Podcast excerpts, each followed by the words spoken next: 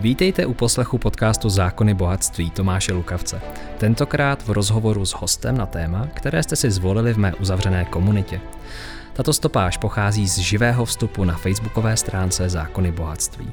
Doufám proto, že i přes horší kvalitu stopáže v ní naleznete poklady, které jinde nenajdete.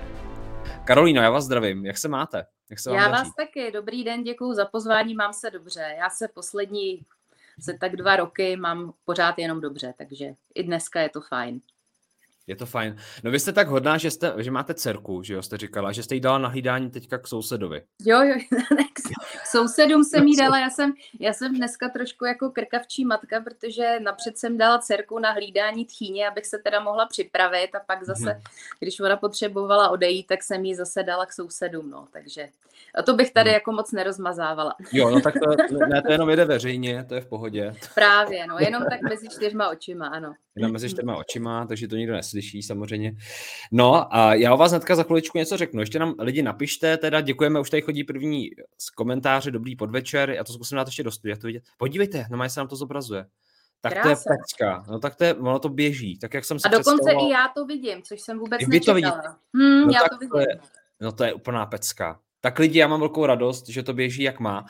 Toto je tradičně neformální rozhovor s mými hosty. Tentokrát jsem si dovolil sáhnout dál do minulosti v anketě v uzavřené skupině na Facebooku Zákony bohatství, kde jste Karolínu nominovali už před časem, ale já jsem byl tak zaneprázdněn cestováním a ještě dalšíma rozhovorama, který jste si přáli, že jsem se odvážil až nedávno teda s Karolínou spojit a moc vám děkuju, že jste si udělala čas.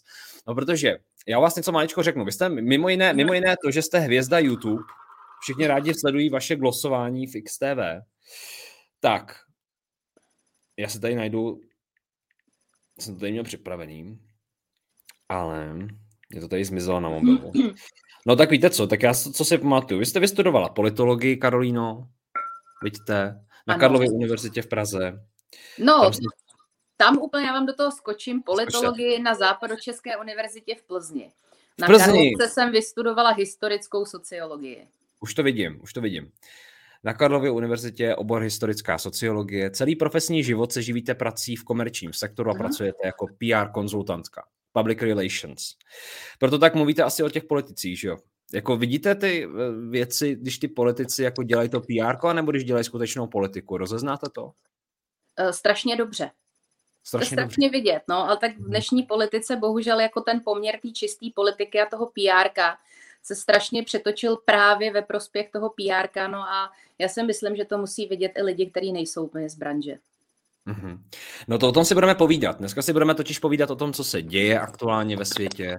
Podíváme se třeba na tu pandemii zpětně, podíváme se i na aktuální dění na východě od nás, trošičku jemně, hezky. Podíváme se hlavně na, polit, eh, na, na naše politiky, mm-hmm. protože to asi lidi bude zajímat. Ale víte co, tady je nejdůležitější to, že vy otázky kladete. Vy kladete otázky, takže prosím vás, pište to, co vás zajímá, názory Karolíny na to, co se teďka děje, ať tady můžeme vám poskytnout ten prostor. A jinak je to debata, takže můžete můžete debatovat v komentářích, psát si, jak je libo. A ještě o vás doplním. Politiku pravidelně komentuje na XTV a od roku 2019 do roku 2020 byla také komentátorkou FTV Prima. Mm-hmm. Sedí to, no tak jo. No, tak já hnedka navážu na tu svoji otázku. Politici. My jsme viděli, jak politici jezdí různě vlakama, nejenom ty čeští, ale ty z Evropské unie. Je to PR nebo je to opravdová jako řemeslná práce, kdy ten politik tam musí přijet? No, je to samozřejmě PR, protože musíme to vždycky měřit tím reálným dopadem. Jo? Takže tady se děly nějaké cesty. Eh, je teda pravda, že čím víc těch cest už proběhlo, tím méně je to originální. Jo? Prostě když tam jel poprvé Petr Fiala uh, společně s kolegy ze Slovenska, uh, z Polska a tak dál, tak to prostě tím, že to bylo první, tak to vzbudilo nějaký ohlas. No a očividně tím dal teda inspirace dalším, takže, takže potom ho následovali vlastně ti politici, kteří to měli úplně odstartovat. Že jo? Kdyby ta Evropská unie byla v tomhle jednotná a fungovalo všechno tak, jak má, tak by tam asi nejel Petr Fiala, ale měla tam jet paní van der Leyenová, s panem Michelem, ty se tam potom k tomu přidali až následovně, takže bylo jako vidět, že e, ta cesta Petra Fialy vzbudila, vzbudila rozruch a že spousta lidí se chtěla jako vést na té vlně. Bohužel, jak říkám, už prostě s každou další cestou to bylo míň a míň originální. E, jako PR to zafungovalo určitě super, pro Petra Fialu zvlášť, protože, jak říkám, byl první, tam to fungovalo ale budeme-li to měřit právě tím, co je jako ta politika, to, co není ten efekt, to, co není ta show pro lidi, to, co není právě to PR, tak tam prostě žádný efekt nebyl. Že jo? Já rozumím tomu, že dneska spousta lidí se tak jako eh, ráda utápí v tom, že politika je o symbolech. Jo? To pořád slýcháme, že politika je o symbolech. Já si myslím, že politika je pořád primárně o politice. O tom, že to má, to, co dělá, má mít nějaký reálný dopad na lidi. Tady žádný reálný dopad nebyl. Mm-hmm. No a kdo je váš oblíbený politik třeba v aktuální době? Máte takového nějakého politika, kde si říkáte, že celosvětově je fakt jako dobrý, eh, že eh, jako můžeme k němu určitým způsobem zlížet, nebo je to všechno tak špatný? Hele, nemám. Eh, nemyslím, že by to bylo úplně nutně tak špatný. Samozřejmě jako jsem daleka toho jásat, což samozřejmě všichni, kteří mě sledují, tak vědí. Ale uh, já bych spíš řekla, u mě se došlo, a možná, že to třeba máte taky, nebo i diváci to tak mají, u mě došlo k takovému zajímavému posunu, kdy byli třeba historicky politici v minulosti, který kdykoliv jsem je viděla v televizi, tak se mi lidově řečeno otvírala kudla v kapse. A mhm. dneska, když ty politici hovoří na obrazovce a komentují z pozice bývalého vrcholného politika aktuální děje, tak najednou jsem ty lidi schopná poslouchat a najednou s lidma, u kterých bych to vůbec neřekla, jsem schopná najít poměrně velkou názorovou schodu. Takže zatímco v současnosti se na ty politiky dívám hodně skepticky, tak jsem byla schopná si zpětně opravit názor, na, nebo asi ne opravit názor, to jako mm, už se, už se ten názor formoval v té době, takže v té době prostě měl nějakou relevanci, takže ne asi opravit názor, ale dneska prostě jsem jako překvapivě schopná najít schodu s lidma, u kterých bych to před deseti lety nebo patnácti lety vůbec neřekla. Mm-hmm. Když takhle dlouho, Karolino, jste v té, jako sledujete tu politiku, komentujete to a není to taková ztráta, nepřichází potom nějaká ztráta naděje, eh, že, protože vidíte, jak ty politici rotujou, vidíte, eh, že je tamhle nějaká kampaň předvolební, která něco říká, pak se to rozchází, pak jsou volby a, a tak dále. Eh, máte ještě naději v lidstvo? Ale tak oni jsou dvě věci, naděje v lidstvo, naděje v politiku a tak. Eh, já třeba se hodně často setkávám s tím, že lidi, kteří mě sledují, ať už právě na, eh, jako na XTV nebo na YouTube nebo na Facebooku, takže pořád říkají, no ale my chceme, v podstatě mi říkají, my chceme nějakou naději, a vždycky, když se k něčemu upneme, tak vy nám řeknete, ne, tohle je zase špatně, tak nám teda dejte nějakou naději. A já říkám, ale lidi, já vám ji fakt dát nemůžu. Jo? Hmm. Já nejsem ten decision maker, nejsem politik, neusiluju o to politikem být už dávno ne. Byly doby, kdy jsem ty ambice měla, dávno mě to pustilo. Hmm. Musím říct, že naštěstí. A já se spíš jako setkávám s tím, že lidi strašně chtějí něčemu věřit, a já hmm. jsem vždycky v pozici takový ty, jak bych to řekla, jako zlý tety, která řekne, zase nic. Hmm. Takže já moc sama žádný světlo na konci tunelu tady nevidím. Uh, a ty události jsou, jako řekla bych, čím dál tím dramatičtější a čím dál tím míň tam pro mě nějaká naděje jako je. A spíš bych řekla, že časem asi dospěju, možná i třeba já nebo další lidi, že možná můžeme dospět jako k tomu, co tady bylo uh, poměrně velkým fenoménem před rokem 89 že člověk vlastně se zavřel jako sám do sebe, do toho svého nejbližšího okolí, že jo, klasicky to byly za socialismu ty chalupy, kam lidi vyráželi vždycky na víkendy, kde měli takový ten svůj mikrosvět, do kterého ani ta všeobjímající komunistická propaganda prostě nemohla jako, nebo měla velmi limitované možnosti, jak zasáhnout. A já mám prostě pocit, že eh, něco podobného se tady, se tady jako začíná uh, objevovat, nebo že něco podobného uh, se bude týkat postupem času i nás, že? protože prostě to, co se teď děje, je vlastně nástup takové další ideologie, která nám chce prostě kecat, když to řeknu lidově, do každého aspektu našeho života a bude strašně těžký jako se tomu bránit nějak aktivně, tak prostě jediná možnost bude fakt se jako zavřít hmm. do toho svého do toho svýho mikrosvěta a nebo naopak eh, některý lidi by řekli, tak jiná možnost je prostě aktivně proti tomu bojovat. No. Tak někteří hmm. budou aktivně bojovat, někteří se budou zavírat, ale já jako musím říct, že nejsem člověk, který by na to, co nás čeká, hleděl s nějakým přehnaným optimismem. A jak i sama zmiňuji ve svých streamech, vlastně asi jediný, co já ze svého pohledu vidím, že se s tím dá dělat, je aspoň si z toho dělat srandu, protože ten humor bylo vždycky něco, čím my eh, Češi jsme historicky bojovali prostě proti věcem, se kterými nešlo hnout.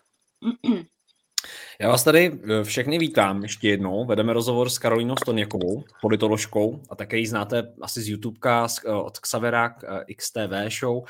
A bavíme se o aktuálním dění, o tom, co se děje.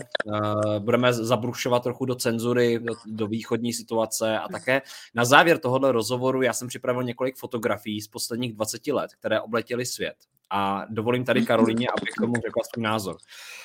A já ještě řeknu, pokud sledujete poprvé, dejte určitě odebírat na YouTube, budeme rádi za sdílení a já navazuju teďka na to, co jste říkala, Karolíno. Vy jste říkala, uh-huh. že tady objevuje nějaká nová ideologie. A kde se ta ideologie bere? Ta ideologie toho, že budeme poslouchat, že budeme, jste řekla tak v klidu, jako že tak nás někoho asi třeba zavřou, no, jako. Jinak vy ostatní, prosím vás, píšte otázky, já na ně budu dávat taky jako prostor. Tak kde se bere tahle ideologie? To tady přece třeba nebylo před 15 lety, nebo bylo? A teďka to jenom vidíme víc? Nebo co se děje? Ale eh, je potřeba to vidět tak, že prostě vždycky bude ve společnosti existovat Eh, určitá část lidí, který eh, jako jak bych to řekla, třeba Alexander Tomský nebo, nebo další komentátoři z té správné strany spektra označují jako pachatele dobra. Jo? Prostě lidi, kteří mají pocit, že existuje nějaké mýtické dobro, které je dobré pro všechny stejně, bez rozdílu, že existuje nějaké základní dobro, který je dobrý pro každýho. Jo? A že je potřeba se k němu propracovat a že je potřeba se k němu teda propracovat i přes odpor těch, kteří žádný takovýhle univerzální dobro nechtějí, nepotřebují a nesouhlasí s ním. A myslím si, že tahle ta skupina lidí se prostě v poslední době dostává, dostává víc do popředí Eh, má k tomu samozřejmě technologické prostředky, protože v době sociálních sítí, moderních komunikačních technologií je najednou strašně snadný ty svoje message vykřičet do světa, eh, získávat k tomu patřičnou sledovatelskou základnu, diváckou základnu, ať to nazveme jakkoliv. Takže eh, ty moderní komunikační technologie tomu jakoby hodně pomáhají. No a já bych řekla, že jako hlavní rozdíl je v tom, že hlavní rozdíl je v tom, že dřív uh, ty, ty pachatelé dobrá, jako má, mám pocit, že byly nějaké hranice, před kterými byli ochotní se zastavit.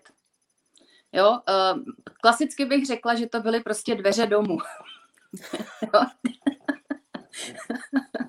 I, i, jeho, i, i jeho vista, pokud ho nepozvete dál, tak prostě se vám tam většinou jako nepozve sám, no, jo, ale mm. mám pocit, že novodobí pachatelé dobra žádnou takovouhle hranici nemají a ty naopak jako mm. ten váš dům a to vaše soukromí, mm. jo, podívejte se prostě na nejnovější trendy ve výchově dětí nebo v indoktrinaci dětí, klidně ať to nazveme ať to nazveme pravým hmm. jménem, tak já hmm. prostě mám pocit, že najednou ty novodobí pachatelé dobré jako žádnou hranici nemají a že tam to může, tam, tam to pole působnosti je pro ně opravdu široký a jak říkám, mají vlastně nejmodernější prostředky, jakým způsobem toho dosáhnout, jakým způsobem pušovat tu svoji myšlenku vůbec v historii. Hmm. Páchají dobro, musí páchat dobro. No. No, a já si myslím, že ten termín pachatel dobra je opravdu jako úplně geniální. Nevím, kdo ho vymyslel, já že ho používá právě třeba můj oblíbený Alexander Tomský, ale nechci mu teď úplně přisuzovat autorství téhle geniální no, myšlenky. Eh, tak co lidi, myslíte si, že opravdu máme tady už jako skupiny lidí, kteří musí páchat dobro? Že jako musí, že se nedokáží pomoci, že opravdu spáchají to dobro na, na ostatní. Hmm. Tak jak to vnímáte vy, napište nám komentář. A tady píše Petr Bacho. Zdravím a přeju hezký večer. Chtěl bych se zeptat, jestli paní Karol tuší, kdy vláda začne směřovat k těm světlým zítřkům, prosperitě a demokracii, jak slibovali všichni ti kluci a holky z plagátů.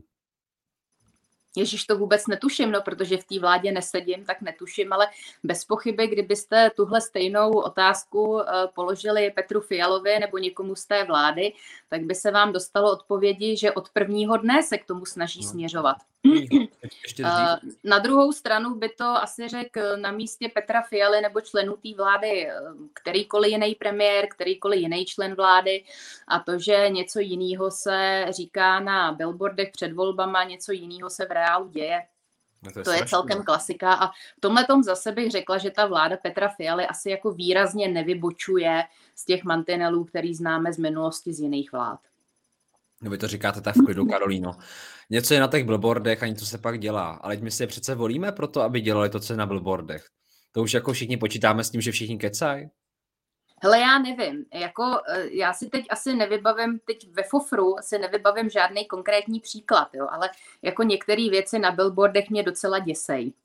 Jako třeba, jako třeba. No teď říkám, že si právě jako tady pracně, pracně doluju, pracně doluju nějaký, nějaký jako případ, ale třeba na billboardech sociální demokracie by jsme určitě takový ty, uh, takový ty věci, ze kterých nám pravičákům vstávají s hrůzou vlasy na hlavě, dokázali najít úplně snadno, takže jako billboardový hesla, to je vlastně, eh, jak to říct, jako PRistická marketingová disciplína sama o sobě, takže tohle já bych zrovna v potaz nebrala. Podle mě je vždycky důležitější, že ta politická strana musí vytyčit nějaký směr, a o mhm. něm musí přesvědčit ty voliče. A eh, tady jsme měli teď před volbama naprosto jasně vytyčený směr, ten byl antibabiš podstatě ten směr byl natolik dominantní, natolik všeobjímající, že co se skrývá za tím antibabišem, co to jako reálně bude znamenat, Uh, to se dozvídáme teprve teď. Uh, asi někteří ke svojí radosti, někteří k menší radosti, někteří dokonce k neradosti.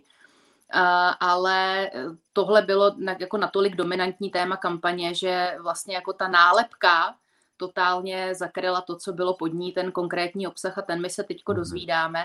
Byť samozřejmě by ten obsah byl třeba jiný za situace, kdyby se na Ukrajině nedělo to, co se tam děje. na druhou stranu je fakt, že když jsme byli poslední čtyři roky zvyklí slýchat od opozice, že oni mají ten recept, že oni vědí, jak na to, tak eh, je pravda, že ty jejich kroky působí dost chaoticky. Ostatně i výběr ministrů na některý, řekla bych, poměrně jako důležitý ministerstva eh, nesvědčí úplně proto, že by ty lidi měli naprosto jasnou představu, kam to chtějí vést a jak to chtějí vést. Ale když se vrátím k úvodu, k té otázce, tak pro mě spíš nějaký hesla na billboardech je vždycky důležitý vytyčení toho směru. No a já mám pocit obecně, že ta politika se dělá tak jako dost bez vize, nahodile, chaoticky, že tam ten směr není jasně vytyčený a že vlastně ten antibabiš byla taková i pro ně výhoda v tom, že vlastně díky tomu, díky té message antibabiš oni nemuseli právě říkat, co je zatím. Hmm. Zbavme se to... Babiše a pak se uvidí. No a zbavme se Babiše, to je takový to něčeho se zbavme a pak uvidíme, co tam poroste. Ano. Klaudia Stopová, tady nám komentuje, všetko se děje, co si naprogramujeme. Stop egoismu, stop materialismu, stop násilí. Tak to je asi, s tím se nedá nesouhlasit. Eh, no, ale já nevím, tak já rozumím takovému tomu, já myslím, že se tomu říká metoda afirmace, ne? Že si to jako člověk tak dlouho opakuje, až má pocit, že se to stalo že si budeme říkat, jsme bohatí, jsme krásní, jsme úspěšní a najednou se ráno probudíme a bude to tak. No, eh, jako asi do značné míry to funguje, když tomu člověk věří, ale ona kolikrát, ono kolikrát největší problém je jako přesvědčit tu vlastní hlavu, no, aby ty vzorce začala aplikovat. Hmm. Jsme to měli rozhovor s Janem Rakem tady na YouTube, uh-huh. takže pokud vás to zajímá, tak mrkněte, Jan Rak o tom hezky mluví, o tom, jak funguje ta, to programování, sebeprogramování i fyzikálně. Monika Vojtěchová, já jsem se vrátila k té chalupě, abych nabrala sil, ale rozhodně se tam ne, neutavírám. Neuzavírám to bude? Neuzavírám, ano, děkuji vám. Jste velmi empaticky nalazená a chci vědět, co se děje. No tak to Moniko je fajn, to jako určitě být jako v obraze. A tady píše, chcete, eh, Tomáš uh, Sagdi IF. Lidi dobrá zpráva. Karel Janeček řekl, že pokud komise Evropské unie navrhne mandatorní očkování, tak bude pro odchodce EU. To už je trošku s křížkem po funuse, asi ne? No to se mi zdá taky, že už to je jako za 5 minut 12. No, uh, taky jo, já bych řekla už 5 minut po 12, hele klidně. No a e, taky byste odjela, Karolíno, kdyby teďka, e, jako, nebo kdyby to bylo opravdu třeba v Rakousku, že o tom mluvili. hodně o tom mluvili, hodně se o něco snažili, teďka to jako nějakým způsobem zmrazili, protože právníci zase říkali, mm. že ten stát to musí převzít jako tu zodpovědnost, což se nikomu moc nechce, protože všichni víme, jak to je s tím Pfizerem, že jo, s těma smlouvama. No a proč byste vy odjela z Evropské unie? Co by se muselo stát? Čím by vás jako tak nasrali? No, eh, tady, tady není od, odchod z EU, tam je myšleno jako, že by prosazoval odchod České republiky. Asi to pan Janeček nemyslel tak, že on by zbalil kufry a někam odjel. Uh, takže já si to moc neumím představit, ale já si myslím, že tohle téma, minimálně tím, že prostě proběhl Brexit, že si o tom Britové sami rozhodli v referendu, velice překvapivě navzdory obrovský mediální masáži, tak v okamžiku, kdy proto začal existovat ten termín, tak jakmile máte termín, tak už to téma je daleko uchopitelnější v té veřejné diskuzi. Takže v tomhletom eh, mimo jiné ten Brexit udělal obrovskou službu. Eh, pro Českou hmm. republiku je to samozřejmě jako komplikovanější a já zatím nejsem úplně propagátorem toho, že pojďme rychle eh, odcházet z Evropské unie. Já si myslím, že ten čas na tuhle diskuzi máme teprve před sebou, ale ještě je na ní pořád jako brzo. Hmm. A vy jste, vy jste fanoušek Evropské unie, nebo jste skeptická? Jak to vnímáte? Je to pro vás takový byrokratický kolos? A nebo je to taková jako záchranka? Že, která no to... záchranka, ne? Já si spíš myslím, že záchranka jako proto jede, jo? že Evropská unie je takový pacient a někde je nějaká záchranka, která si proto jede. No, ne, tak já mhm. jsem pochopitelně jako velký a zásadní euroskeptik, řekla bych prakticky od samého začátku a e, nebyl toku času žádný důvod to přehodnotit v tom smyslu, že by se země měl stát nějaký podporovatel Evropské unie. Já pochopitelně tam vnímám pozitivně ty uh, aspekty, řekněme, ekonomického rázu, to znamená jednotný trh, volný pohyb z osob, zboží, služeb a tak dál. Na druhou stranu to je prostě nějaká jako množina věcí, které jsou pozitivní, ale nepotřebujete k tomu politickou unii. Takže to, co mě na uh, tom směřování Evropy nejvíc vadí, je takový to neustálý utahování šroubů a budování právě té politické unie, což třeba bylo to, v čem už nadále nechtěli se trvávat a nechtěli se v tom angažovat Britové a proto volili odchod, protože uh, i dneska, když se podíváte na, na debatu, tak třeba v souvislosti s tím děním na Ukrajině se objevilo, že bychom měli okamžitě přijmout euro.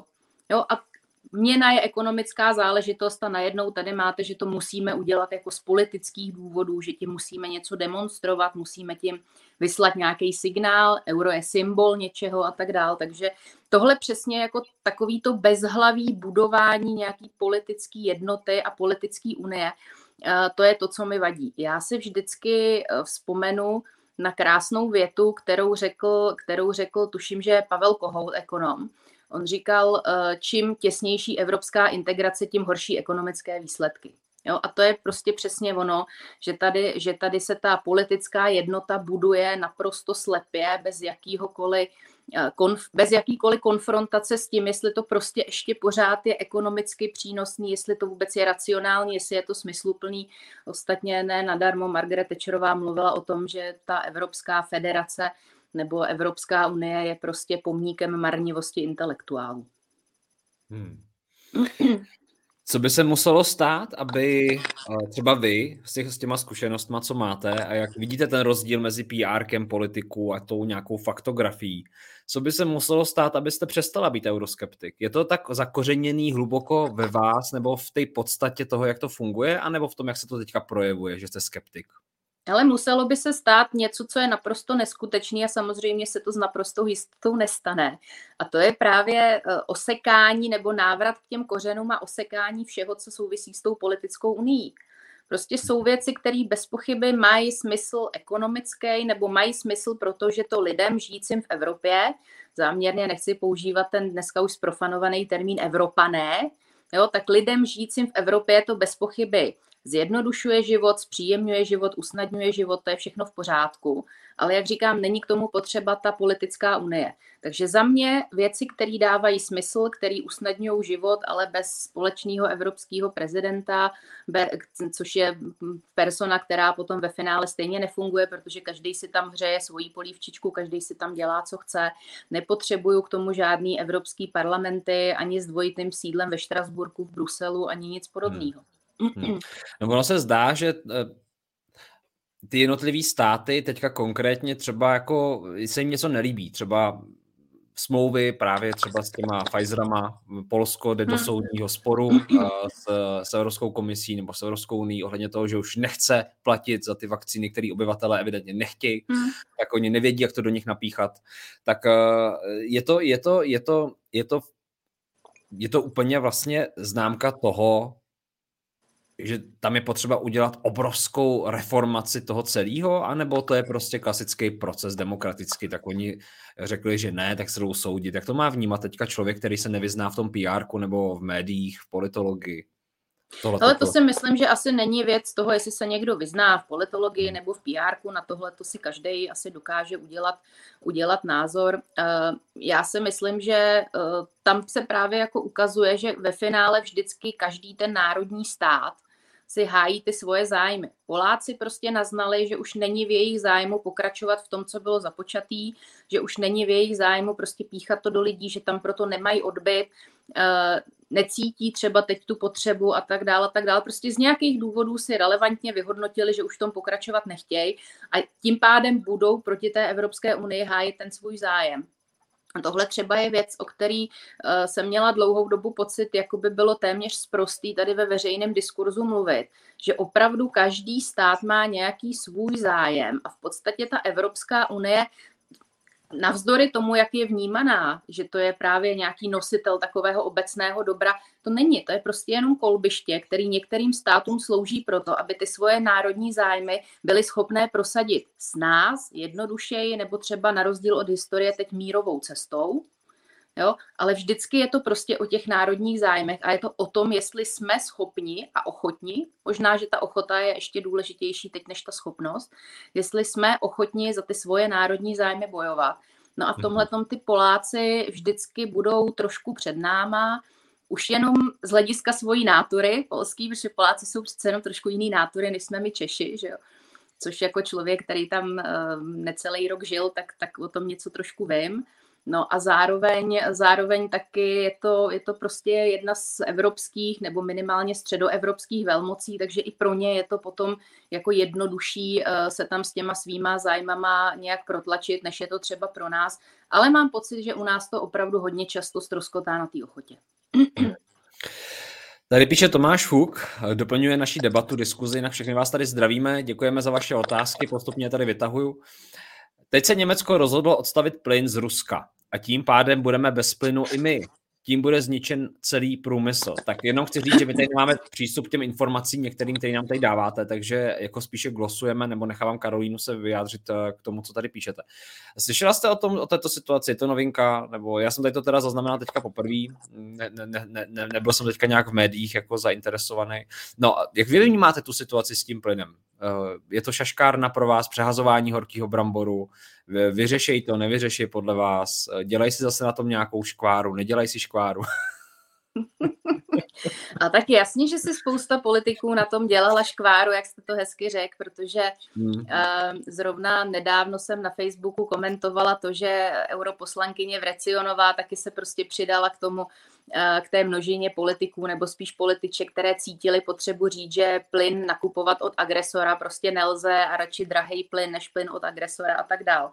Uh, ono to všechno vypadá hezky, ale pak si třeba přečtete uh, v médiích rozhovor, s vládním zmocněncem pro energetickou bezpečnost. Teď teda mi, promiňte, vypadlo mi jméno, ale prostě vládní zmocněnec pro energetickou bezpečnost, který řekne, že zbavit se totálně závislosti na ruském plynu je záležitost na pět let.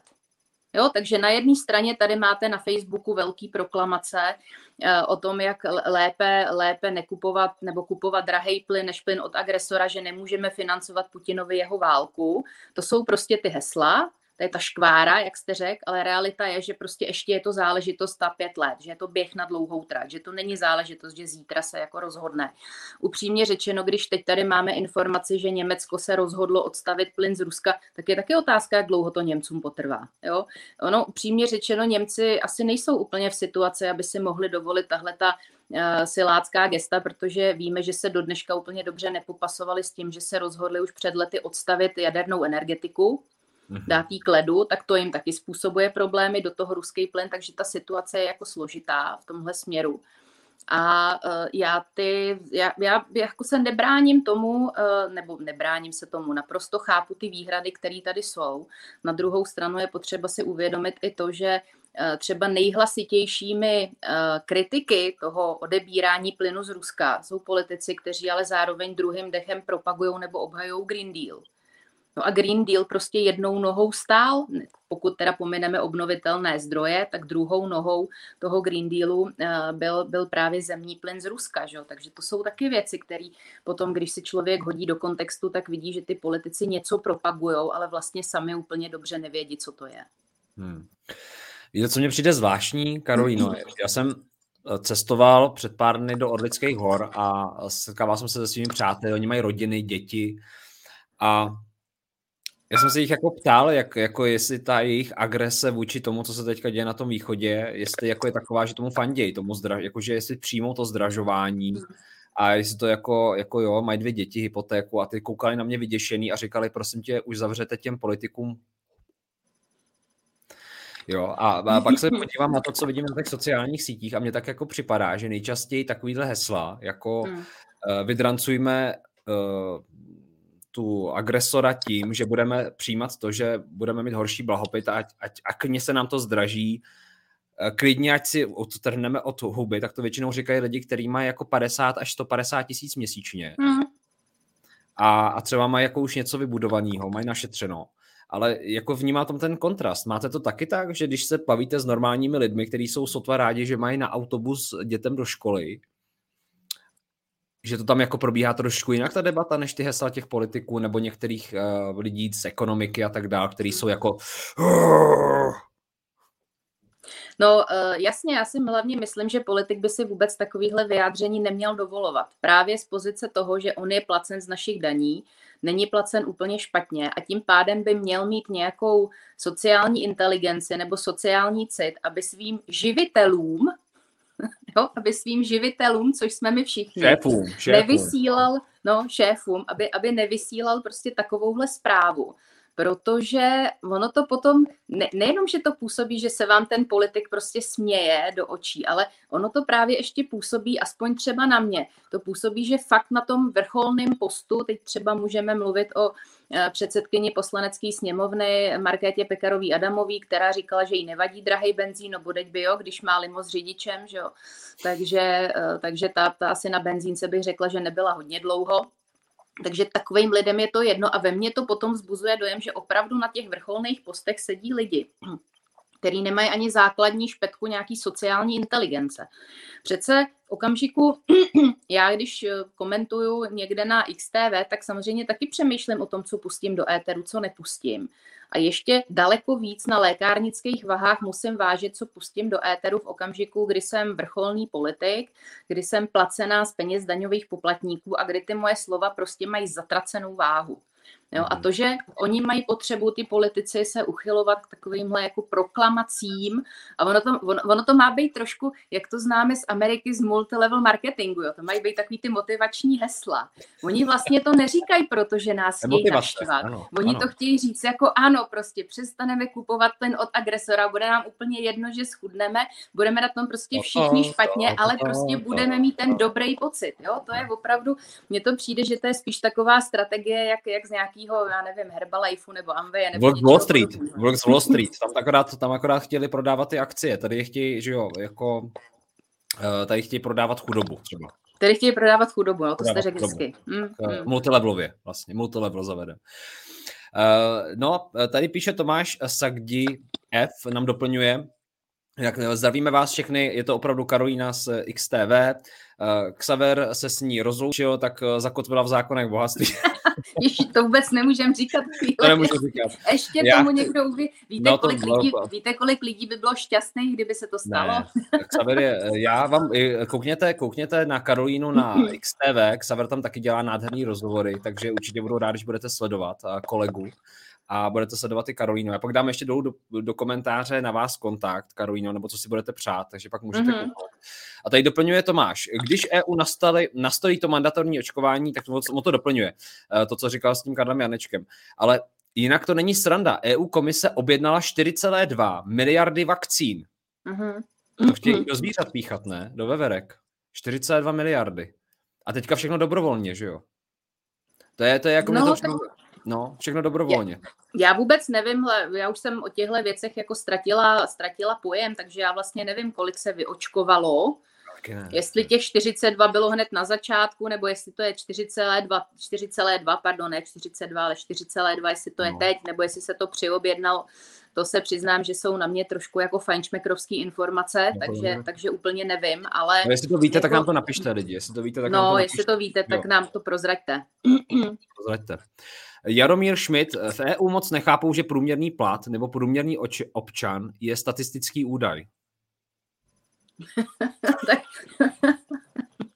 já bych řekla, že, já bych řekla, že eh, tam je problém, že spousta těch politiků jako ani nikoho, kdo by se dal našimi měřítky označit za průměrného občana, dlouho neviděli, na tož, aby s ním vedli nějakou debatu. Jo.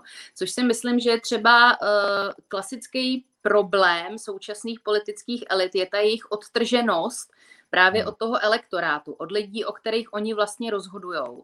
A do značné míry to, co poskytuje těm, protože to, co vám jako politikové má poskytovat ten hlavní feedback, jsou lidi.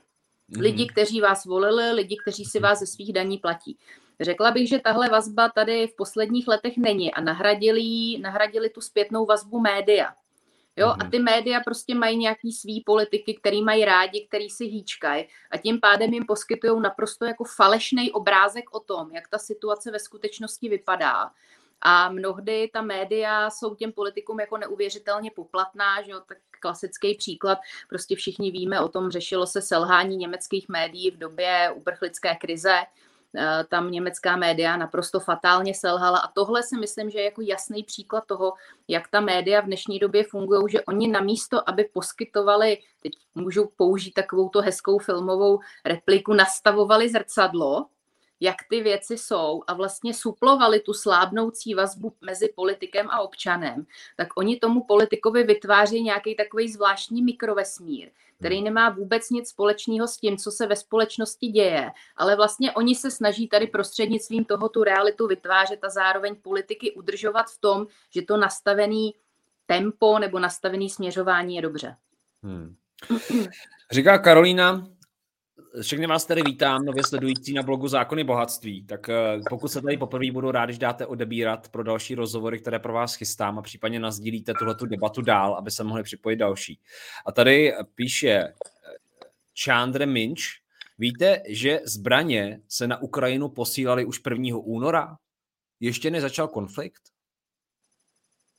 Karolíno, věděla jste? No, nevěděla jsem to, protože tyhle záležitosti až tak dalece nesleduju, ale nepřekvapilo by mě to, protože upřímně řečeno o tom, že uh, začne nějaký konflikt, se mluvilo ještě dávno před tím začátkem, hmm.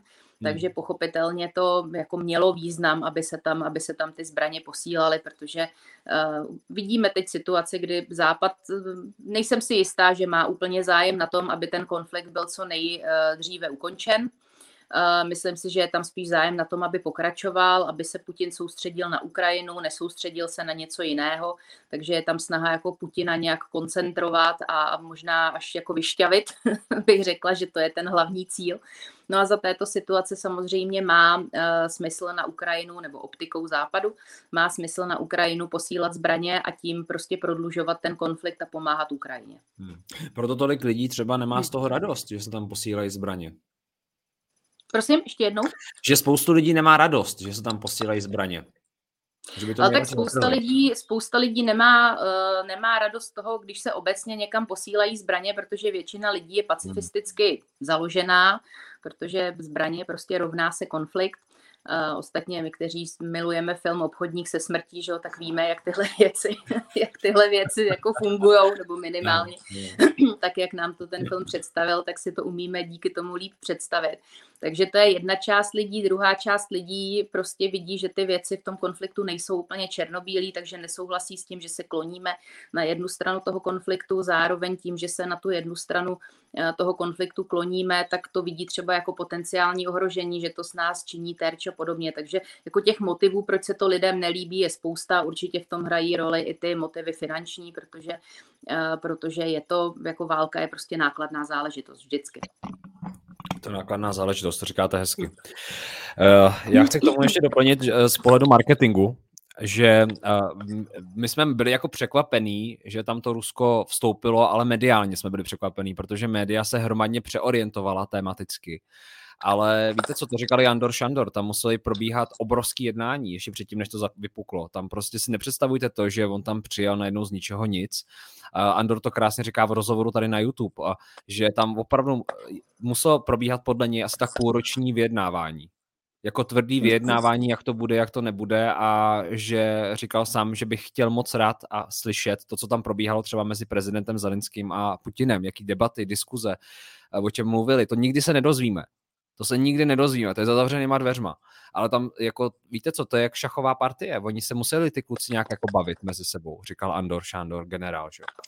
No tak jdeme dál. No, co, no já bych možná jenom doplnila, ono nejenom, že se museli mezi sebou bavit, ale oni se budou muset bavit i do budoucna, respektive budou. stejně nakonec ten konflikt na Ukrajině, pokud teda vynecháme extrémní scénáře typu, že, že eh, Putin prostě v náhlém pombatení smyslu něco zmačkne, že se, do, že se do toho konfliktu zapojí na to a budeme tady mít regulární třetí světovou válku, tak pokud to pořád bude jenom eh, na té linii Rusko-Ukrajina, tak stejně nakonec to nemůže skončit nijak jinak, než že se s tím Ruskem sedne za jednací stůl. A teď je úplně jedno, jestli v čele toho Ruska pořád bude stát Putin, nebo jestli tam bude někdo jiný. Ale to, jak se někteří lidé na sociálních sítích jako masírujou, že se bude porcovat ruský medvěd a, a tak dále, tak já tu situaci prostě takhle jednoznačně nevidím. A nakonec hmm. stejně se bude muset znovu sednout k tomu jednacímu stolu s Ruskem jako s partnerem a budou se muset vyjasňovat ty pozice, budou tam muset být nějaké ústupky. Asi třeba myslím, že Ostatně myslím si to už mnoho let, už od toho roku 2014 si myslím, že prostě není udržitelná jednotná Ukrajina v tom, v těch hranicích, v jakých je teď, v té podobě, v jaké je teď. Takže nakonec se stejně bude muset sednout k jednacímu stolu. Tam se zase hmm. asi úplně nedozvíme, co všechno se tam bude říkat, ale eh, takové to jako nadšení, jak dneska ty lidi říkají, jo, bude se porcovat ruský medvěd a Rusko skončilo a Rusko bude zdecimovaný, tak já si myslím, že tohle je taková jako velmi naivní a ne realitě odpovídající radost. Mirek Ložek, dobrý den. Rád bych se zeptal paní Sloněkové na názor ohledně slabé mediální komunikace současné vlády, hlavně jejího předsedy pana Fialy. Řekl bych, že panu Babišovi to docela nahrává. No, to je otázka, protože zrovna třeba, když jsme se tady v začátku bavili o té cestě do Kyjeva, tak to byl rozhodně PR-ový majstrštyk. A jak jsme viděli, tak nejenom pro česká média, ale i z pohledu těch zahraničních médií. Ostatně Petr Fiala bych řekla, že si tím na sebe ušil docela solidní byč, protože teď je uh, subjektem, objektem takové poměrně bych řekla velké masírky, aby se ujal kandidatury na prezidenta protože tady moc nejsou žádné jiné osobnosti, takže v ODS tam ho hodně přemlouvá, hodně masíruje. Vypadá to, že je masírován i, i médii a politologi, kteří vždycky vypouštějí nějaké rozhovory o tom, že on by byl tím správným kandidátem. Takže já si nemyslím, že by, eh, že by úplně všechno, co se mediálně komunikuje, bylo špatně. Na druhou stranu, eh, já bych spíš řekla, že když už se něco komunikuje, tak se to chytá za ten špatný konec, což třeba bylo i to prohlášení Markéty Pekarové Adamové, která sice není ve vládě, ale marná sláva je prostě jednou z nejviditelnějších tváří toho, eh, toho současného politického establishmentu. Takže ne všechno, co se komunikuje, je špatně. Občas se povede majstrštyk, vys cesta do Kyjeva, který neměl žádnou jinou, eh, žádný jiný reálný dopad, než právě vytěžit z toho něco PR-ově. No ale to, jakým způsobem potom komunikují ostatní členové vlády, to už je, to už je trošku horší. Já si nejsem jistá, jestli v té situaci, v jaké je teď Andrej Babiš a vůbec hnutí ano, jestli se tam úplně jedná o to, že by mu to fakt jako až do té míry nahrával. To si nejsem úplně jistá. Hmm. Zaznamenala se tu, tu kampaň billboardovou, za Babiše bylo líp? Jo, tu jsem zaznamenala, zaznamenala jsem i antikampaň, která proti tomu byla. Uh, strašně jediný, co mě tam pobavilo, tak to byl ten billboard s panem Bartošem, že za Babiše měli víc poslanců a opravdu za Babiše bylo líp. Jako, tak to bych řekla, že bylo jediný, co se na tom povedlo. Jinak, ať už ta kampaň, ta je, ta je šílená, antikampaň je taky šílená, takže to zrovna prostě jsou takový ty jako billboardové hrádky, ale nemyslím si, že by to byl úplně dvakrát povedený počin. Kafe Expresso Service, ježiši, máte ráda kafe? Dala bych si. Dala byste si. Dala bych si. Vy tam máte čaj teďka? Já mám čajík, ano. Čaj, čaj. Tak příště kafe Espresso. Co brání našim politikům, aby vyjednali s Ruskem dodávky plynu? Mhm. Německo nebude nakupovat do doby, než to ohrozí jeho průmysl. My si to asi neuvědomujeme, ale jsme na tom bez plynu špatně. Eh, máte vy na to nějaký názor, co tam brání těm našim politikům, aby to eh, vyjednali s Ruskem napřímo? No, myslím si, že v tuhle tu chvíli jim v tom převážně brání oni sami. Jo? Ta jejich rétorika, kterou nastavili uh, za situace, kdy... Teď, teď byla prostě před pár dny krásná situace, kdy um, najednou po všech těch uh, velkohubých vyjádřeních o tom, jak lépe žádný plyn nebo drahý plyn než plyn od agresora, tak jsme se začali strašně obávat toho, co se teda bude dít, jestli nám agresor ten plyn vypne což byl první humorný moment. A druhý humorný moment byl ten, že my jsme se tak děsili, co se stane, když nám ho vypne, že jsme si vlastně ani neuvědomili, že my od toho agresora napřímo žádný plyn nebereme, že my to všechno vlastně nakupujeme z Německa. Jo. Takže to byla, to bych řekla, že byla jako velmi humorná situace, že, že, že mi hmm. přišlo, že se někteří politici museli leknout svých vlastních slov. Jasně, oni to nedali najevo, ale, ale působilo to tak, nebo minimálně se to dalo bez problémů vyčíst mezi řádky. A pak ještě ke všemu tam byl ten bonus, jako že jsme se děsili, jestli se, je, co by se stalo, kdyby nastal scénář, který prostě technicky nastat nemohl. Jo. Uh, takže když se vrátím teda zpět k tomu dotazu, tak já si myslím, že teď prostě tomu brání ta situace. My jsme se jako uh, Česká republika, ústy naší vlády a našich představitelů rozhodli se jednoznačně postavit v tomhle sporu na stranu Ukrajiny. Rozhodli jsme se do něj zasáhnout velmi aktivně po té pr stránce, že jo? takže prostě pořád demonstrujeme tímto, jak stojíme za Ukrajinou demonstrujeme to, že plyn od agresora nechceme a za téhle situace samozřejmě nikdo nebude s Ruskem o dodávkách plynu vyjednávat. Hmm, hmm. No a když jo, tak se nebude chlubit, že jo? To by byl trapas. No, no já si myslím, že ani to, to, to máte pravdu samozřejmě, jako... že se tím nebude chlubit, ale že tam ani nedojde k tomu, že by byly činěny kroky, kdyby se něco takového dít mělo. Hmm. Marketa Kásit myslí na následující. Není trochu naivní si myslet, že Rusko vůbec pocítí, když Česká republika přestane kupovat od nich plyn? Nebo, tak zase přes to Německo, no. Nebo cokoliv, že jo. Eh, když my přestaneme odebírat jakýkoliv ruský, já nevím, věci, hmm. výrobky, eh, tak eh, co si o tom myslíte? Že, že je to směšná představa, nebo to je taková ta kapička v tom moři, že jako když to uděláme, tak Pokud se nemýlím, tak médie nedávno proběhla informace, že veškerou ruskou, veškerý ruský plyn, který neodkoupí Evropa nebo který nebude odkoupen, tak je ochotna odkoupit Čína. Že? Takže za téhle situace to potom všechno, všechno trošku jako ztrácí svoje kouzlo. Prostě uh, můžete někoho, můžete někoho, má to pochopitelně logiku, protože je to nějaká forma ekonomického trestu, a pokud vy se rozhodnete na někoho ten trest uvalit, tak je to naprosto legitimní postoj. Pak je samozřejmě otázka, jestli si trochu nenaběhnete do svojí vlastní pasti, protože to, že třeba ruskou ropu nahradíme ropou z Kataru, že jo, což je taky takové jako prýma režim, právo šaria a podobně, mm-hmm. takže, takže tam už najednou se dostáváme znovu na tenký let, kdy jsme v podstatě jednoho velmi nejistého dodavatele nějaké komodity jenom nahradili jiným velmi nejistým. Tady Andrea P. zatím složila bizarní báseň. Nebudeme mít co jíst, ale budeme navakcinovaný. A napíše bizarní vláda. Uh, nějaká vaše reakce? No, navakcinovaný. Já jsem, pokud jde o uh, vakcíny, tak já jsem zrovna člověk, který si mám pocit, že se k tomu může vyjadřovat ze své nejosobnější zkušenosti. Ostatně mluvila jsem o tom několikrát, že mám dvě dávky vakcíny a teď před pár dny jsem prodělala covid po druhý. Že? Takže pro mě je to velmi silná motivace nenechat do sebe vpravit už žádnou třetí dávku, protože po třetí už bych covid opravdu dostat nechtěla. Jakože to máte navázaný. Jakože zatím to u mě, zatím to, zatím to u mě, eh, zatím to u mě jako koreluje, jo? Prostě dvě dávky vakcíny a dvakrát covid, no, takže. No vidíte, ty příběhy jsou tak jako rozmanitý.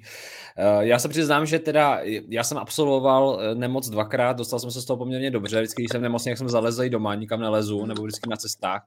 A teďka cestuju po zemích, kde teda jsou takový, jakože přemýšlejí podobně jako já. Tak, ale dá se to, jenom vám ti chci říct, že lidi mají představu, že nemůžete cestovat, že abyste mohli cestovat, tak potřebujete 10 dávek. Když eh, nejste navázaný na nějakou zemi konkrétně, tak eh, můžete cestovat tak zemí mm-hmm. je mhm. docela dost. No, takže chci vám dát trošku naděje, toho světýlka na konci tunelu. Ale já zase musím třeba za sebe říct, že já nejsem nějaký principiální antivaxer. Já, když jste zmínil to cestování, tak uh, já jsem ovočkovaná vším možným, včetně, já nevím, no, žluté zimnice a břišního tyfu a, a další prostě chorob, no. Takže no, protože do exotiky to potřebujete, takže to není o tom, že by byl člověk antivaxer z principu, jenom prostě je taky mimochodem zajímavý, že ze všech těch věcí, proti kterým jsem očkovaná, tak jediný, co jsem dostala, je právě ten covid a dokonce, jak říkám, dvakrát. Hmm. Takže to je vaše uh, osobní, osobní sdílení. No. Dobře, Aha.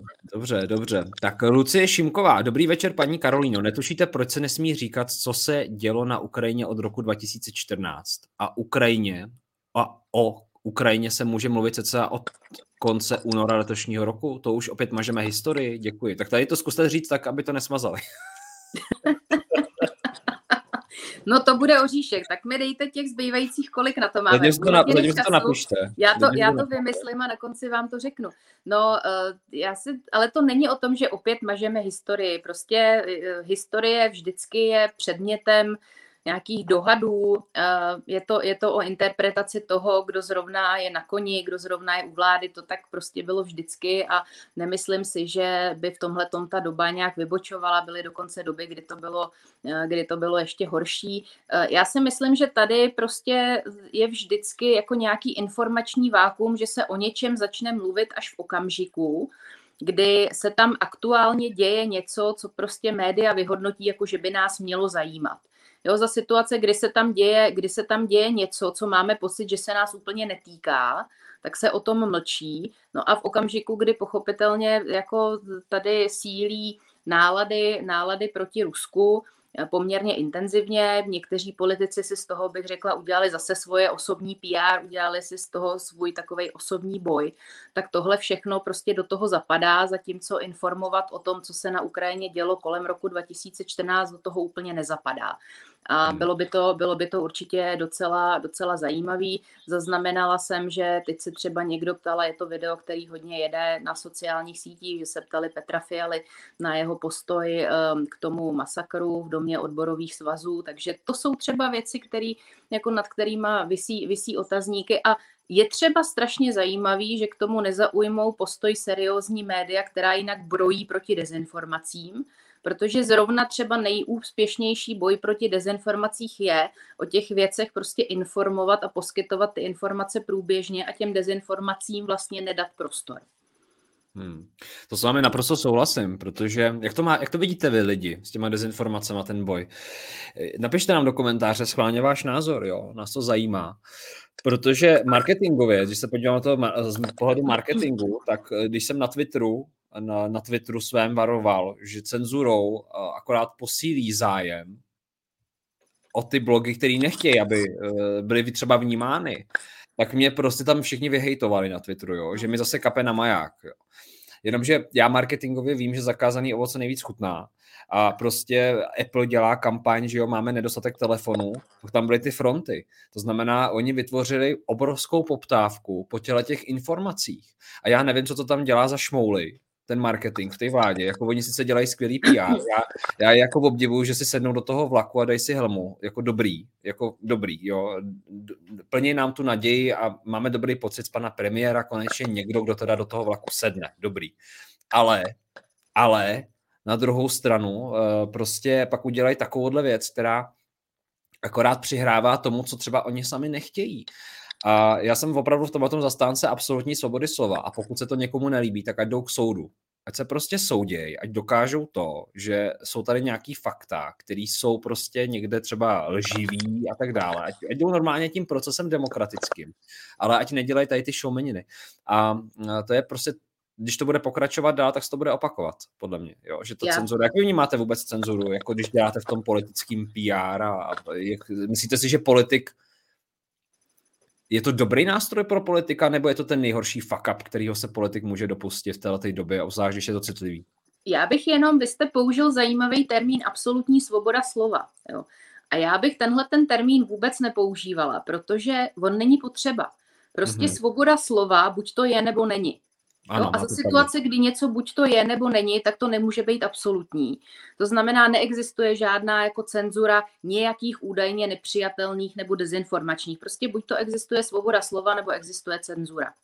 Problém, ano. který my tady řešíme, je, že se, obě, že se ukazuje, že v tom veřejném prostoru je obrovská spousta lidí, který mají pocit, že uh, nejlepší způsob, jak umlčet názor, se kterým jako nesouhlasím, je, je prostě ten názor zakázat. Jo, což pro mě je třeba hodně překvapivý. Je pro mě hodně překvapivý, že tenhle ten názor podporuje i řada lidí, do kterých bych to neřekla, že najednou je tam takový to jako účel světí prostředky. My za normálních okolností bychom nesouhlasili, ale teď je mimořádná situace, takže účel světí prostředky, my jsme pro tu cenzuru.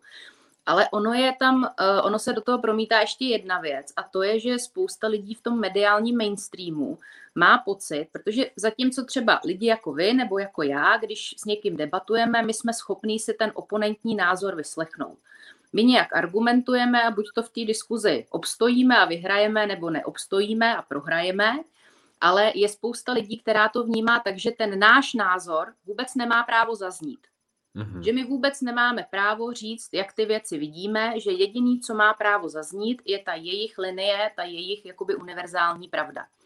A dost často je to ovlivněný tím, že ty lidi prostě nemají argumenty, které by byly věcný a že oni jsou schopní ty věci brát jenom z úrovně emocí. Mm-hmm. Jo, to bylo třeba zase, když se vrátím, to bylo krásně vidět na tom příkladu právě té migrační krize, kdy nebyly žádný věcný, reální argumenty, proč je masová migrace dobře.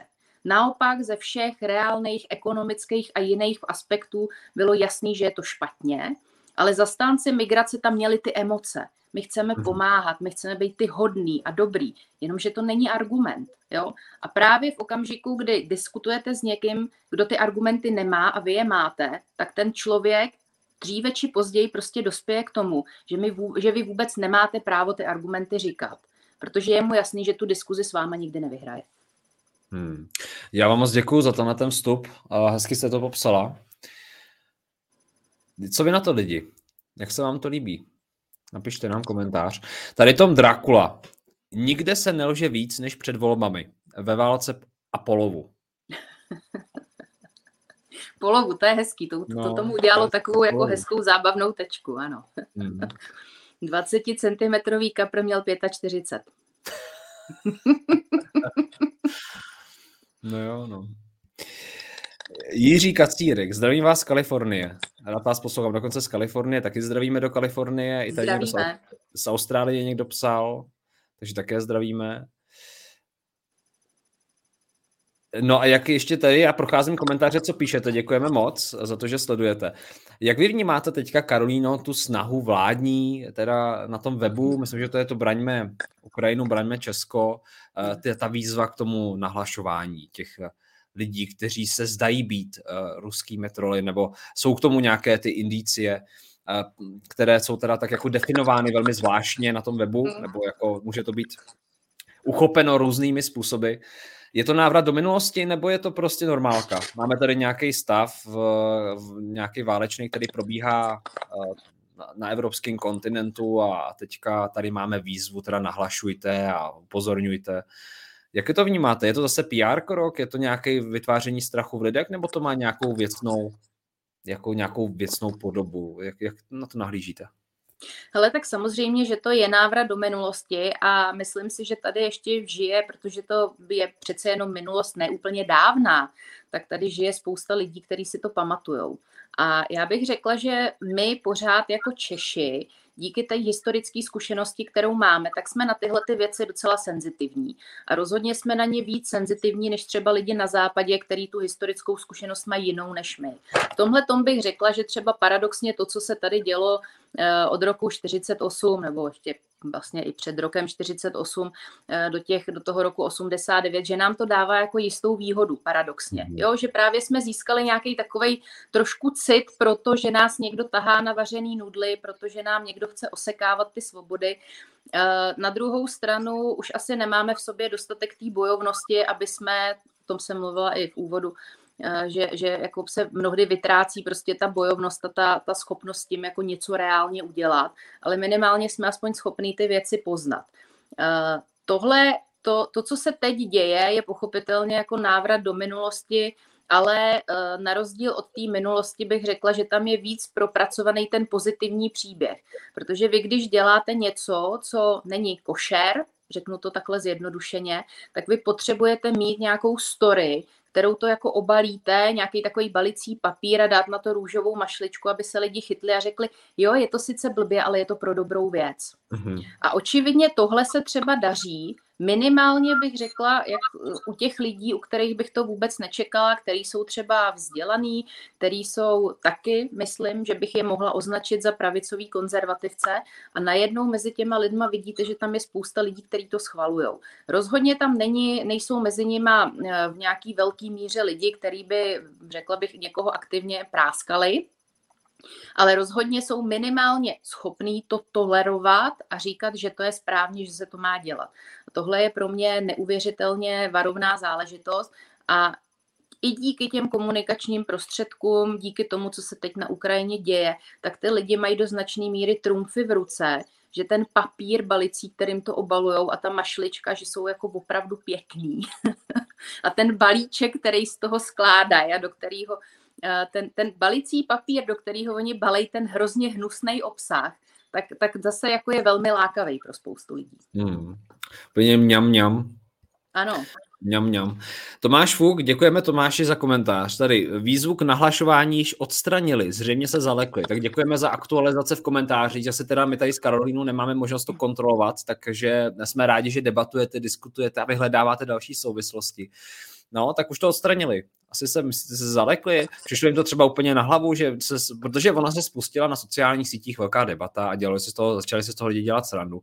Reflex udělal dokonce tištěnou podobu tak nahlašovacích papírů, který byly za Komanče, že jo. Uh, tak uh, já nevím, no. Myslíte si, že se zalekli? Uh, možná se trošku zalekli, protože tam už ta připomínka těch dob minulých byla fakt jako výrazná. Hmm. Jo, to jedna, jedna, věc je, jedna věc je, když vy jenom se tváříte, že některý, uh, že některý zdroje informací jsou špatně a že teda je v pořádku je zakázat, ale druhá věc je, když už lidi aktivně navádíte k tomu, aby někde něco nahlašovali. Jo, hmm. protože eh, na jednu stranu ono je i celkem nebezpečný v lidech vůbec takovouhle, eh, takovýhle pocit vytvářet obecně, protože vy najednou chcete, aby lidi nahlašovali něco, co máte pocit, že je prospěšný nahlašovat, no ale co když oni si na to zvyknou, pak budou hlásit všechno, že Ostatně, ostatně, ostatně v českém národě známe, to, známe ty historky z protektorátu, jak se tady gestapáci dělali legraci, že více udávalo už jenom tuším, že v Belgii, než, než protektorátu Čechy a Morava, takže my Češi jsme na tohle trošku jako kadeti, a, takže možná, že se vláda zalekla, je to správný, že se zalekla, ale každopádně zase, jo, už to jednou bylo venku a znovu platí to, o čem jsem mluvila v souvislosti s Pekarovou nebo s vrcholnými politiky. Prostě když jsem politik nebo když dávám něco na web vlády, když je něco oficiální sdělení, tak to musí mít vypilovaný a nemůže se stát, že pak najednou zjistím, že jsem tím způsobila, eh, způsobila lavinu vtipů, kritiky, smíchu a nakonec to musím radši odstranit, abych prostě to konečně to, jako tu, tu publicitu a tu komunikaci kolem toho nějak utnula. Hmm. A takových příkladů bylo hromady, že jo, kdy ty politici, a obzvlášť se to teda ukazovalo ve vrcholo, vrcholovém období opatření, kdy teda byli nejtvrdší, tak eh, kolikrát ty politici tam vstupovali s takovýma výrokama, který opravdu ty třeba neočkovaný, který dobrovolně nechtěli, pocitovali a vytvářelo to tu uh, diskriminaci mezi lidmi. Oni tam se zavřou v tom parlamentu a jenom tam na ně čumí kamera, ale hmm. pak ty lidi musí prostě na té vesnici a v městě fungovat a žít, že jo. A to ty politici mě připadá, že jim taky moc nedochází. Jan Ber- eh, Bernátek nám tady se přidává do debaty a ho zdravíme vás, Honzo. Kdyby z manipulačních vlád nepadala lež, zalží a jednali by důvěryhodně, tak by žádné rádoby konspirace, dezinformace vůbec nevznikaly. Uh, mám na vás, Karolíno, navazující otázku. Uh, co je pravdy na tom, že největšími dezinformátory a konspirátory v dějinách vždycky byli a prý údajně i jsou politici? tak, tak, tak možné to je, že já nejsem žádný úplně odborník na, na konspirace a dezinformace. Uh, upřímně řečeno, nad některými konspiracemi nebo nad většinou konspirací uh, taky kroutím hlavou. Ale spíš vy jste tady a já jsem vám do toho chtěla skočit, což jsem pak teda neudělala, ale vlastně uh, se k tomu můžu vrátit teď tady v tomhletom dotazu. Když jste zmiňoval COVID a výroky některých politiků, tak přesně třeba ta záležitost COVIDu krásně ukázala, jak je strašně těžký v tom konkrétním čase rozlišit, co je dezinformace a co není. Když se objevilo očkování, tak se objevily ty konspirační teorie o tom, že lidé, kteří nebudou očkovaní, budou občany druhé kategorie ve srovnání s těmi, kteří očkovaní budou. Všichni to tehdy šmahem označovali za konspirační teorie, za dezinformace, kdyby jsme už tehdy měli nějakého cenzora s největší pravděpodobností, by potom šel se vší rozhodností. No a jak se ukázalo, přesně tenhle ten scénář nastal. Eh, já rozumím tomu, že někteří lidé mají to vnímání toho, co je dezinformace, strašně jasně, jednoduše postavený, mají tam nějakou jasnou dělící linii, k tomu jim tleskám, závidím jim to, ale mám pocit, že ty věci vůbec takhle jednoduchý nejsou. A že v tom konkrétním čase při nějakým penzu vědomostí, který o té problematice jsou, je prostě strašně těžký rozhodnout, že se to jako dezinformace nejvyššího kalibru nakonec o měsíc později eh, neukáže jako pravda. No to mně právě přišlo, že eh, taky nenahrává těm světovým vládám a politikům, který vyhlásili ten boj proti dezinformacím a sami se dopouštěli té, to, této věci. No já se vám, mám pro vás dobrou zprávu, drazí sledovatelé, mně se podařilo spojit eh, s panem Bohumilem Kartousem, který je zástupcem českých elfů, kteří spolupracují s vládou právě na eh, cenzuře nebo respektive na eh, té kampani proti dezinformacím, protože oni teďka teda na Wikipedii mají aktualizováno, že bojují především proti té ruské propagandě. Takže mě mám velkou radost, že přijal pozvání, zároveň tady tady budu mít Tomáše Nýlzna, pana právníka z Pro Libertáte, takže budeme vést debatu na téma dezinformace. Já jenom doufám, že to nescenzurují.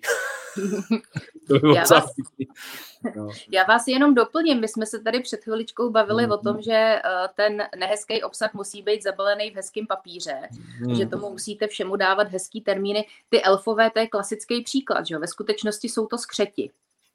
Jo? Mm. Ale říkají si elfové. Jo, musí hmm. tam prostě být taková ta message, my jsme ty dobrý, ty, ty, který stojí na straně dobra, my bojujeme proti tomu zlu. Ve skutečnosti jsou to prostě čistokrevní skřeti, ale ta message je primárně pozitivní. Hmm. A neděje se to na všech stranách, že se vždycky snaží jako každá ta strana jako zabalit do toho bacího papíru a pak jak, jak potom zvítězí.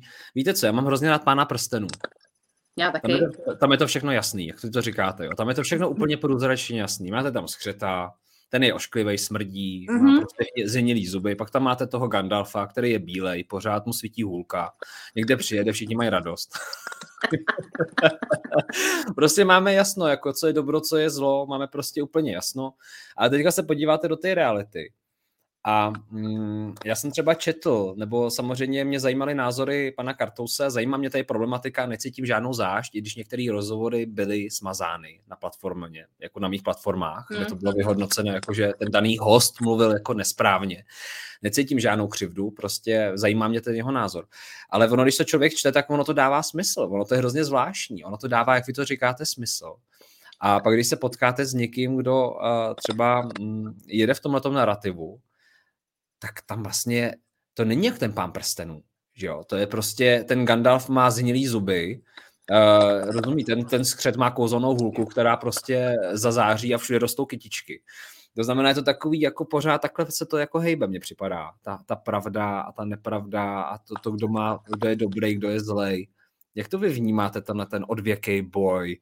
Je, žijeme v pánovi prstenu, anebo je to úplně Matrix? Ne, tak eh, to jsou prostě pohádky, že jo. To, hmm. život by byl strašně jednoduchý, kdyby se, kdyby se někdo, kdo je svojí povahou čarodějnice, poznal podle toho, že má bradavici na nose a za krkem kocoura. Jo, to by byl ten život samozřejmě hrozně jednoduchý. Eh, takhle jednoduchý život není, takže kolikrát se vám stane, že někdo, kdo krásně mluví a má obličej jako obrázek, je, je neuvěřitelná mrcha nebo něco podobného, jo? že naopak někdo, do koho byste to neřekl, tak se dokáže ve vypjatém momentu zachovat správně a tak. Prostě to jsou pohádky, to jsou takový ty, to jsou takový ty zjednodušení. Mně spíš šlo o to, že jak vytváříme, jak se snažíme tu realitu, která není hezká, protože cenzura sama o sobě není hezká, to, že limitujeme veřejnou debatu, to, že uh, rušíme některé informační zdroje, to, že zároveň to bude muset dříve či později znamenat, že budete zasahovat i do dalších komunikačních platform, protože pochopitelně lidi se rozhodli, že zákaz těch takzvaně dezinformačních médií obejdou tím, že si ty zprávy budou posílat jinak, takže další hmm. krok zřejmě bude, že se nám poleze do WhatsAppu, do mailů, do dalších do dalších komunikačních prostředků. Myslím si, že to prostě je věc, která taky bude dříve či později na spadnutí. A to pochopitelně není hezká věc, takže vy znovu musíte vymyslet nějaký hezký růžový papír, namalovat ho, dát k tomu tu mašličku. A ty elfové to byl takový prostě další, další příklad. Takže uh, samozřejmě, že lidský život je daleko složitější, než je pohádka. No, je to tak. Hmm. Hmm. Se chvilku zapláčem tady nostalgicky všichni. No. No a jak to vidíte vy? Napište nám komentář, zajímá nás váš názor. Tady píše Jan S. Dobrý den Tomáši i Karolino. Toto je trošku taková prognostická otázka, Karolino, protože máte mm-hmm. to hlídání nějak limitovaný, tak já už to potom povedu do toho finále. Ještě více nás, eh, ty, jo, protože prostě uh, nedovolíme vám, aby, aby, abyste tady trpěla když delší čas, když byste ráda. Ne, je, mi, je, mi s váma, je mi s váma krásně a nebýt toho, ne. že jsem limitována nějakými ostatními faktory, tak bych to s vámi debatovala no. klidně až do rána. No vidíte co, tak to můžeme klidně, tak napište lidi, jestli byste chtěli ještě Karolínu vidět, protože já jsem teda s vámi chtěl probrat ty, ty fotky, já jsem je tady měl schovaný mm-hmm. pro mhm. vás, ty rodinný, a že bychom to jo, prostě jo. Potřebali, jo. Ale tak to uděláme příště, tak třeba vás ještě, ještě se domluvíme, jak se nám bude chtít. Dobrý den Tomáši i Karolíno, jak myslíte, proběhne letošní podzim? Eh, říkám, my eh, teďka můžeme si zahrát za na Nostradama, nemusíme. Bude lockdown, povinné očkování pro všechny, vytáhne válek nějaké další ESO z rukávu, VHO prý v zákulisí připravuje další pravidla. Tak já nevím, no, chcete se na to, chcete, chcete se na to naladit? Karolíno, co, jak, jak vy to cítíte? Ale tak já si, já si myslím, že, já si myslím, že uh, asi, jako teď je to samozřejmě věštění z křišťálové koule, ale já třeba, když jsem byla s tím svým uh, úžasným druhým covidem teď u uh, paní doktorky, tak říkala, že je to opět na vzestupu a přitom z médií tomu, nebo z toho mediálního, uh, mediálního vyznění, tak tam nic takového není, nemáme pocit, že by ten covid, že by ten covid byl aktuálně problém. Takže ona je to samozřejmě do jisté míry i záležitost toho, jak se to uchopí komunikačně.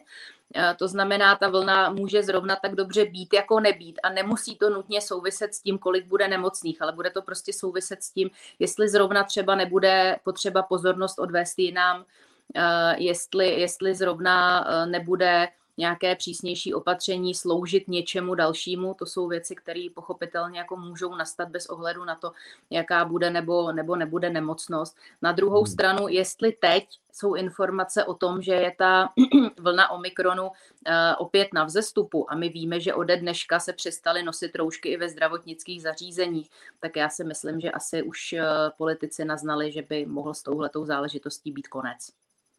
A že si prostě zvykneme na to, že ten covid tady je, že už nám nikam neodejde a počase se z něj stane i díky nějaké přirozené imunitě, díky tomu, že už jsme promořeni a tak, tak se z něj prostě stane standardní respirační onemocnění. Hmm. No nechme se ještě překvapit, já jsem trochu opatrný, protože já si vzpomínám Karolíno na to období před koncem, eh, před eh, začátkem listopadu v minulém roce, jak všichni po těch prázdninách jsme juchuchu, jecheche a říkali jsme si, tak už teda trochu jako budou rozumnější a už i trochu jako ekonomicky podpořejí víc jako ten stát a nebudou třeba tak tvrdý. A pak jsme se dočkali teda eh, takových krásných momentů životních. Takže já zůstanu trochu ještě hm, tichoučký takový. Ale tady to hezky uzavřela Kla F. Já jsem tady dal její komentář, ona dala vytlemenýho smajlíka. Já si myslím, že to je to nejkrásnější, co můžeme dostat na závěr. Uh, to hezky uzavírá tuhletu disputaci. A, a my děkujeme, my vám všem chceme poděkovat za to, že sledujete, děkujeme za každé sdílení této debaty nebo tohoto zamyšlení, glosování dál, protože to třeba někoho pohladí po duši, někoho to naštve, to už záleží. A eh, vám chci moc poděkovat, Karolíno, za váš čas, za to, že jste si takhle udělala uh, hodinku a čtvrt na vysílání. A moc rád vás pozvu do budoucna, pokud si to lidé budou přát, tak nám napište, jestli byste o to stáli. Ty fotografie, co jsem teda nastahoval, různý, tak to tady nechám někde uložený a uvidíme, třeba si o tom ještě popovídáme. Ať se vám daří. Chcete něco na závěr? Super, já moc děkuji za pozvání a přeju vám i všem divákům hezký zbytek večera. Mějte se. Jinak ještě jedna věc, do komentáře dolů jsem vám dal odkaz na Xavera, určitě sledujte, moc rád taky koukám a dávám tam odkazy na vás, Karolina, takže taky, když jaká vy to určitě už znáte, takže tam sledujte dál a, a uvidíme se příště v dalších uh, rozhovorech. Nedávno jsem sem na YouTube nahrál rozhovor s Honzou Hnízdilem, také s panem Honzou Rakem, takže se podívejte a čeká nás Pierre 6, čeká nás také, uh, já už ani nevím, je jich tam moc, moc, moc, no těšte se na ně a já se na vás taky těším. Mějte se, hezký večer. Mějte se na schlé. Děkuji vám za poslech. Pevně věřím, že vás podcast inspiroval. Budu zároveň vděčný za každou zpětnou vazbu a samozřejmě případné sdílení podcastu dál. Jo a nezapomeňte si vyzvednout svůj dárek na www.zákonybohatství.cz. Je tam pro vás kniha v akci.